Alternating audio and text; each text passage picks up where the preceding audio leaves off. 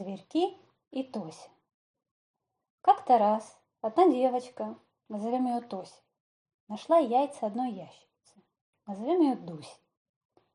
Точнее говоря, эти сами яйца как бы нашли эту Тосю. Тося шла вдоль стены с трещинами в старом городе Иерусалиме. Как вдруг в одной особенно сильно треснутой трещине раздался звук типа «тюк». Услышав «тюк», Тося с интересом заглянула в трещину. Боже мой, там лежали двенадцать яиц, только что высиженных ящерицей. Одно из яиц как раз треснуло, и из него высунулась мордочка ящеренка. Назовем его ящеренок номер один. Недолго думая, Тося положила все яйца, включая с высунутой мордочкой, в коробку и понесла домой. Во время несения коробки оттуда раздавалось пощелкивание.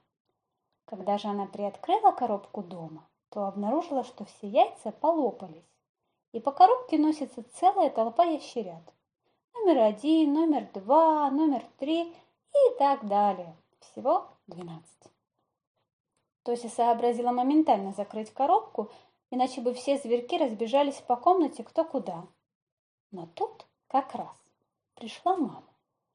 Увидев коробку, она прежде всего спросила, что там. Тося сказала, что там зверьки. «Какие еще зверьки?» – воскликнула мама и хотела открыть коробку. «Не открывай, а то они все убегут. Это ящерята», – сказала Тося. «Где ты их раздобыла?» «В трещине». «И сколько их?» «Двенадцать». «О, Боже!» – воскликнула мама. «Этого только нам не хватало. В прошлом году ты принесла четырех птенцов, позапрошлом попугая, поза-поза прошлом 28 дождевых червей. И вот теперь ящерята. Мамочка, пусть они у нас немножечко поживут. Ни в коем случае. Они еще маленькие, хотят к маме. В этот момент из коробки неожиданно донеслось какое-то гудение, а потом тонкие голоса заголосили. «К маме, к маме, к маме!» Ничего не поделаешь. Тося взяла коробку и отнесла ее назад, к трещине. Из нее уже выглядывала озабоченная мордочка взрослой ящерицы. Наверное, это была их мама Дуся.